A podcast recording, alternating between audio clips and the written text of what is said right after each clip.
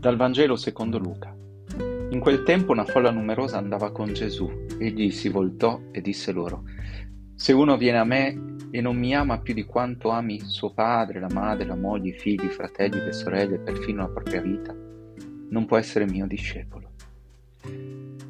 Gesù usa questa espressione dopo essersi alzato da tavola.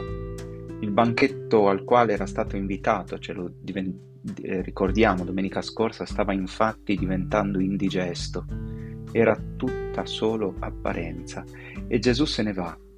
Da certi ambienti soffocanti lui se ne va perché non si possono cambiare, bisogna solo andarsene. Non rimane per dovere o perché eh, bisogna restare fino alla fine pensando di poter fare chissà che cosa, ma lui si alza e se ne va ha una grande libertà Gesù, sa entrare, sa uscire, sa cominciare, sa terminare. E Gesù eh, è atteso fuori da un sacco di gente che vuole seguirlo, ma in nome della stessa trasparenza e autenticità che lo ha fatto uscire da quella sala, si volta verso questa gente, questi discepoli e ricorda loro le esigenze di una sequela vera, libera, priva di etichette, di ruoli, di doveri. Infatti non si sta con lui perché ci si sente scelti, alle volte eh, si usano le storie vocazionali per sentirsi più forti degli altri, ah io sono stato scelto, io sono qui, io sono là, o per essere più buoni o per sentirsi appartenenti. In questo tempo di crisi di appartenenza alle volte il appartenere a certi ambienti dà sicurezza. E Gesù non vuole questo.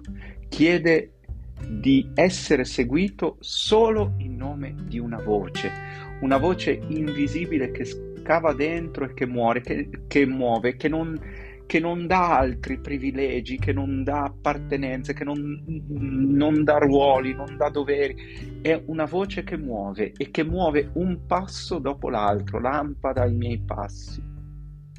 È la tua parola.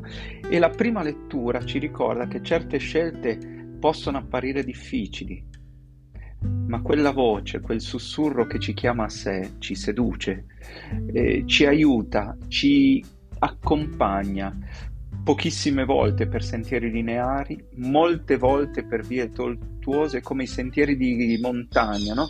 che salgono, scendono, si perdono in un bosco dove poi ciascuno si arrangia da solo, va eh, perché vede la meta, e, e, e intravede la meta o, o, o, o fiuta qualcosa e riesce ad aprire cammini eh, prima impensati, poi arriva la roccia, una parete apparentemente impossibile, ma c'è sempre una mano, qualcosa che guida, che ci fa continuare. Perché ecco, la nostra preoccupazione non dovrebbe essere arrivare. Chi può dire di essere arrivato? Ma la nostra preoccupazione deve essere la disponibilità a lasciarsi condurre. Da Dio, sì, potremmo dire dalla vita che ci sorprende, stupisce, che gravida di lui. Qualcuno dice che nella sequela vera deve arrivare il momento nel quale finalmente lasciamo crollare il progetto che avevamo o crollare l'immagine di Dio che ci eravamo fatti, perché sono eh, due immagini necessariamente da distruggere. Infatti stavamo seguendo un idolo e deve crollare il nostro progetto, deve imma- crollare la, falsa immagine di lui semplicemente per fare spazio a lui, così com'è, misterioso, sempre oltre, eh, mai acchiappato del tutto, tra virgolette. Così le nostre sicurezze diventano molto fragili e anche i nostri modi di parlare di Dio diventano molto umili, semplici, sussurrati, che non si impongono, che non si gridano, che non si sbandierano ai quattro venti in nome delle appartenenze, delle campagne elettorali, del, delle parti politiche. Chi può dire di essere dalla parte giusta? Eh, Santa Caterina da Siena eh, scriveva che lei stessa non sapeva, non sapeva se, se stava camminando verso la volontà di Dio, quella vera, immaginiamo noi. Ecco, chi può sbandierare di essere dalla parte giusta? È tutta misericordia, tutta grazia. E allora davvero il cammino con il Signore è seguire quella voce e abbandonarsi a Lui che guida le nostre, le nostre esistenze, nonostante le nostre smanie di perfezionismo di noi e di Lui. Quanta smania di perfezionismo abbiamo nei nostri confronti anche verso Dio, questo Dio tutto onnipotente, che, tutto dovrebbe sapere, che tutto dovrebbe sistemare.